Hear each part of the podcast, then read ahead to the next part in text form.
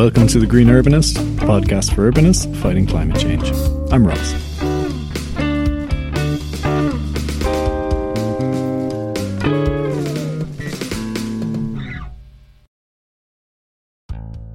Hello everyone, welcome to this four-part series on the role of landscape and urban nature in creating resilient, sustainable and healthy places. Over the next four weeks, I'll be releasing short weekly episodes featuring interviews with landscape practitioners that highlight great case studies in landscape design and discuss the wider role of these interventions in green urbanism. The interviews were recorded at the Landscape Institute Awards twenty twenty-three. Thank you so much to the Landscape Institute for inviting me along and organising these conversations. This first episode features a conversation with Landscape Institute President-elect Carolin Göhler. The focus of this chat was on responding to the climate and biodiversity crises through landscape interventions and some of the work the Landscape Institute is doing to push this forward. After the interview, I share some more information specifically about nature-based climate adaptation in cities, so stick around for that. Hope you enjoy. Hello everyone, I'm Carolin Göhler, uh, President-elect of the Landscape Institute. Fantastic. Thanks so much for being with me here for this for this interview. I'm really interested in how the landscape profession can sort of respond to the climate and biodiversity crises and the important role that landscape has, particularly in, in cities and responding to that. Do you have any thoughts sort of generally on that? Yeah, I mean, there's obviously a lot uh, the Landscape Institute and its professionals can do. And uh, we work on a different array. I think maybe first of all, we should say that landscape architects are involved in any green space uh, you may have, whether it's a balcony box or a countryside or whether it's a wind uh, turbine farm or, um, you know, urban um, regeneration projects. Um, so we're really involved in every sort of green bit um, in everyone's life. And I think it's really important uh, for us as a profession to step up um, to the challenge of uh, climate change and bio- the biodiversity emergency. Um, and we do that in a lots of different ways. I mean, obviously we plant trees or such, but mm-hmm. as many people sponsor trees nowadays, uh, we also manage the whole landscapes um, because giving just money to plant a tree is not enough. You also need to manage the landscape after and look after the trees. Especially when they're young, you have to water them in some form. And we don't have much water at times, so you need to mulch them and look after them in a very good um, sort of way. So from a sustainability point of view, is obviously we try to green as much as we can, um, avoid hard surfaces, or even if we have hard surfaces, um, we work um, to introduce uh, what we call sustainable drainage systems, where we actually uh, capture the rain, water, prevent it uh, going initially into the water, um, waterways and flooding rivers and streams and such. Uh, we're trying to hold it on the land and then let it slowly sort of trickle out, and that really retains moisture. Uh, we can do water harvesting and all these sort of different things um, to really retain uh, the green cover we want for people to enjoy, because um, it's it's climate change and um, sustainability in that sense is really also for the health and well-being um, of people predominantly, obviously, but we also need to look after our nature. And uh, landscape professionals really understand the sort of interrelationship uh, between um, perhaps nature, people, and what we say place in a sense. And from from our point of view, um, it's really um, that we train and educate um, our professionals well. Uh, we also uh, update and uh, provide guidance, which are for other professionals, but also for the public in general to understand what difference um, they can sort of make um, in their sort of spaces and where they live. Um, But uh, probably some of the function we do, um, we also influence government in some ways, where we write uh, good guidelines, uh, which you know they can also then look at and incorporate at any sort of regulation and other work um, government does. And we're trying to sort of influence um, even politicians to some extent uh, to to look at the environment and to cherish it. Um, so there's a lot of array we can do to do the climate um, change Um, response. And from a uh, Institute's point of view is that we also um, ourselves want to be uh, sort of carbon zero um, initially by twenty twenty-nine uh, when we celebrate our centenary. Um, but obviously um, that is not when the story ends, um, because obviously what we need to be in future is also to be what we call carbon positive. So actually making uh, an enhanced and positive contribution to our environment and uh, hopefully help uh, to abate um, the adverse effects of climate change. Yeah, I think I think it's really clear to me like what a key role landscape design has in mm-hmm. nature-based solutions and climate adaptation, that kind of thing. What are the sort of biggest challenges you think the profession is facing at the moment in terms of making making this stuff happen at scale? Uh, it's interesting. I've had the question just been asked by someone else, and I think it's sort of various um, uh, basis, I think you could say. I think we need to train more landscape professionals uh, and more um, younger people or career changers uh, to take up um, jobs in the environmental uh, professions. Um, that's, you know, whether you're a horticulturist or whether you're a water engineer or such, uh, we need more people to take really interest. And I think we need to inspire uh, the younger and uh, people more Uh, what we do, and also shout about more what we do. And I think it's really, really important. We need to also make sure that government understands that this education is absolutely crucial for the well-being of all of us, um, and support our universities and colleges, um, you know, giving education to students and apprentices. Um, I think... Uh, That is sort of the, the core sort of thing, and um, I think we need to sort of more promote what we do in, in many ways, and that's what we're trying to do. So you're talking to us today when we're celebrating our thirtieth anniversary of the Landscape Awards. It's really akin to the Stirling Prize from the architects, and uh, they're absolutely fantastic schemes, and the imagination and uh, problem solving you see in these schemes is absolutely staggering and really wonderful to see, and it's very inspiring. And um, I think we need to just you know, shout about and talk more to people, I think. Um, but uh, there are lots of issues the profession has to face. Um, and, um, yeah, we need just really good team people to come along. And what we're actually also doing, we're working much more as a family. So not just landscape architects or landscape managers or landscape scientists, as they used, this used to be many decades ago. We've really broadened out, and we're bringing in urbanists, and we're bringing also some of our suppliers or Um, you know, academic specialists or everyone else who really has a passion and great professionalism in landscape.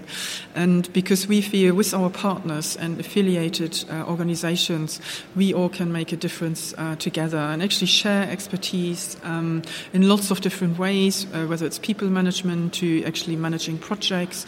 Um, but we also know that um, as the Landscape Institute based in the U K, we have also international outreach. Um, I recently was at the um, International Federation of Landscape Architects in Europe, um, and it was really lovely to see them, and they all use our information to really update and advise also their governments. And for us it's really important, and there's a similar federation which is worldwide, um, so it's for us really important to share that knowledge and uh, to be there where we can. As a very small organization, um, we're doing a lot. Great. Um, maybe as a final question, how do you see the profession changing over the coming decades, if at all, or maybe just getting stronger? Um, I think it's, I mean, it's changing all the time, and I think that's our success of the profession. Um, it's adaptation to new things, new problems, new issues, um, and always looking out for uh, how better and cleverer we maybe can uh, achieve things, and bringing everyone involved in landscape and landscape management along. Um, I think, you know, we have seen in the, you know, with the advance of the computer, we have computer-aided design, and uh, it wasn't just uh, three D, uh, sorry, two D uh, dimensional drawings, it's now three D. Uh, you can do very easily um, sort of project your ideas in an absolutely incredible way, and in, you know, film format, and the technology gets better and better. Um, but I think, you know, everybody's talking about A I, and I think, yes, artificial intelligence is already out there. Uh, I know architects, for example, they use it to write specifications for projects, um, and hopefully we can use A I for making certain maybe uh, dreary parts of the job more um, successful and more easy and quickly done. But I think um, training our people and also having the verbal communication and being together as a community is very important, which I don't think technology can take away. Mm-hmm. And um, but we need to be careful where we use it um, and uh, what we do. But Um, you know, there's ongoingly new things coming in. Um, you know, we probably use more solar panels to light uh, up spaces in the evenings, or, um, you know, there will be lots of different ways where I think technology will help uh, and make it hopefully cheaper for people to enjoy uh, green spaces, really, um, and hopefully also benefiting nature in different ways. Yeah. So there you go. There's my, my conversation with Carolin Göhler. I think she did a really good job of setting the scene for this series and the, the you know incredible range of ways that landscape and landscape design and landscape practitioners are really important for our response to climate change in urban areas. As uh, many of you will know, something that I'm very passionate about is climate adaptation, uh, and I think that's a really important part of this larger conversation around landscape um, within cities. Uh, and so for the next couple of minutes, I'd like to read out to you A, an article from my newsletter um, that was published back in March of twenty twenty-three. Many of you may not uh, have seen it, so I thought this is a perfect place to share that as, a, as an audio recording.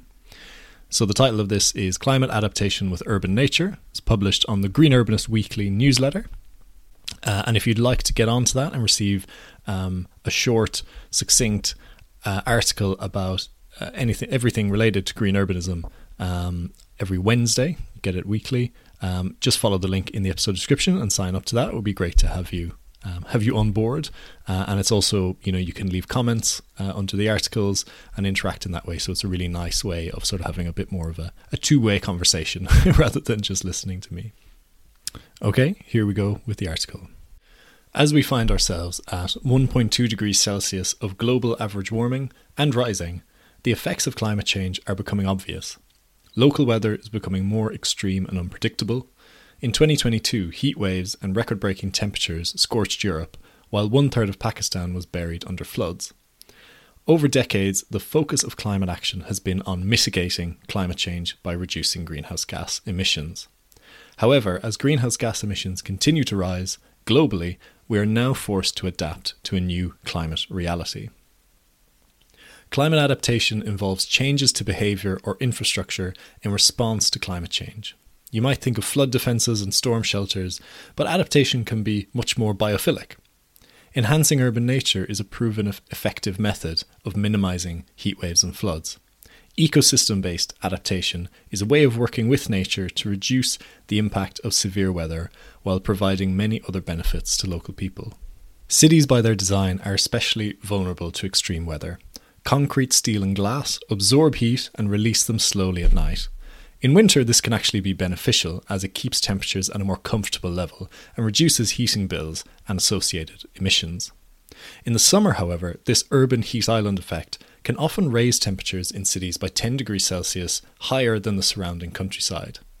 This can turn a hot day into a dangerous situation for vulnerable people, and sadly, many elderly and sick people do die during heatwaves every summer around the world, especially in cities where escape from the heat can be almost impossible. Cities are also particularly vulnerable to flooding. In natural areas, when rivers overflow or the rain, rainwater pours, water slowly sinks into the soil. However, cities are covered in impermeable surfaces like concrete and asphalt, which results in flooding when drainage infrastructure gets overwhelmed. This is happening more and more as climate change intensifies, with a resulting loss of life and property. There's a clear solution to these problems: replacing urban human-made materials with soil and vegetation. Urban trees reduce temperatures by creating shade and adding moisture to the air in a process called evapotranspiration. A study of Baltimore City, just to use one example, which is a city in Maryland, U S A, found that the city's tree cover saves the lives of over five hundred people annually by reducing heat stress. Restoring nature outside of cities can also help. In Southeast Asia, restoring coastal mangrove forest has been found to protect communities from storms and coastal erosion. And just think about all the other benefits that these ecosystems bring in terms of biophilia, biodiversity, food and recreation. Life-climate interactions. A, w- a warming climate is a double-edged sword for trees and plants in general. A study published in twenty seventeen found that urban trees have grown fourteen to twenty-five percent more quickly since nineteen sixty, possibly due to an increase in temperatures and carbon dioxide in the air. This is an example of a negative feedback loop, nature's way of keeping balance. As carbon dioxide levels increase, photosynthesizing plants simply absorb more and grow quicker to pull it out of the atmosphere. However, since we're emitting carbon dioxide at a much faster than normal rate and deforesting the planet simultaneously, this effect won't be enough to mitigate dangerous climate change. In fact, we may be heading towards tipping points that cause mass declines in tree species as their habitable range shifts further towards the poles. If that happens, then cities could lose many shade-giving, flood-reducing trees just as we need them most. This is leading some scientists to call for the planting of tree species from warmer climates that are tree, that are heat and drought resistant, advice that flies in the face of ecologists' mantra for prioritising native species for biodiversity benefits. It's clear that there will be no easy answers as we enter a new climate era. Three levels of adaptation. The geographer Mark Pelling describes three kinds of climate adaptation: resilience, transition, and transformation. This framing can help us make sense of our adaptation options. Resilience is the first level and can be defined as bouncing back to normal after experiencing shocks and stresses. For cities, resilience is about maintaining stability through a changing climate so life can go on as normal. Investing in ecosystem-based adaptation like urban tree planting can certainly contribute to this.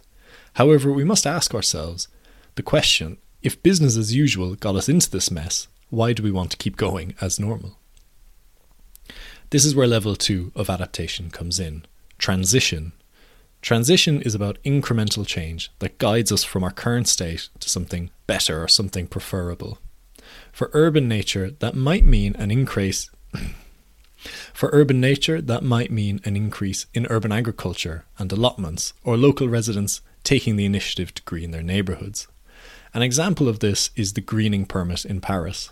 To deliver on their ambitious urban greening targets, the City of Paris offers a special permit to residents that gives them permission to take stewardship of a local green space to grow food, plant trees, and otherwise improve its ecological richness. This successful idea could easily be replicated by cities worldwide as a way to transition towards a greener city while offering urbanites some much-needed nature connection. As the climate crisis intensifies, there are now growing calls for society to skip to the third level of adaptation, which is transformation. Transformation involves radical changes to our lifestyles, systems, and values to create a truly sustainable way of life. Proponents of transfer- transformation, or transformative adaptation, as it's sometimes called, argue that resilience will only lock us into unsustainable status quo, and transition is too slow to avert the worst of climate change. Once we start thinking transformatively, we realise that there are many more options open to us than we usually think. Transformation invites us to ask fundamental questions like, why do we need lawns? Couldn't we turn parks into biodiverse forests? What if we banned cars and rewilded streets? What if every neighbourhood had a local food growing cooperative that everyone contributed to and benefited from? What would happen if we des- designated our city as a national park? Could we capture rainwater locally and use it during periods of drought? These what-if questions may sound fantastical, but real examples exist for all of them, sometimes at small scales, which means they are possible. It's just a matter of opening our minds, thinking bigger, and embracing the transformations that we know are necessary. That's it for the article. If you uh, enjoyed that and would like to get some more of that straight into your inbox uh, with the addition of some photographs and images to support the text, then do consider signing up to Green Urbanist Weekly free newsletter. Uh, the link is in the episode description. It would be great to have you. Keep an eye out for Uh, next week's episode, and just make sure you're subscribed or following the podcast wherever you're listening so you don't miss that. Okay, thanks very much.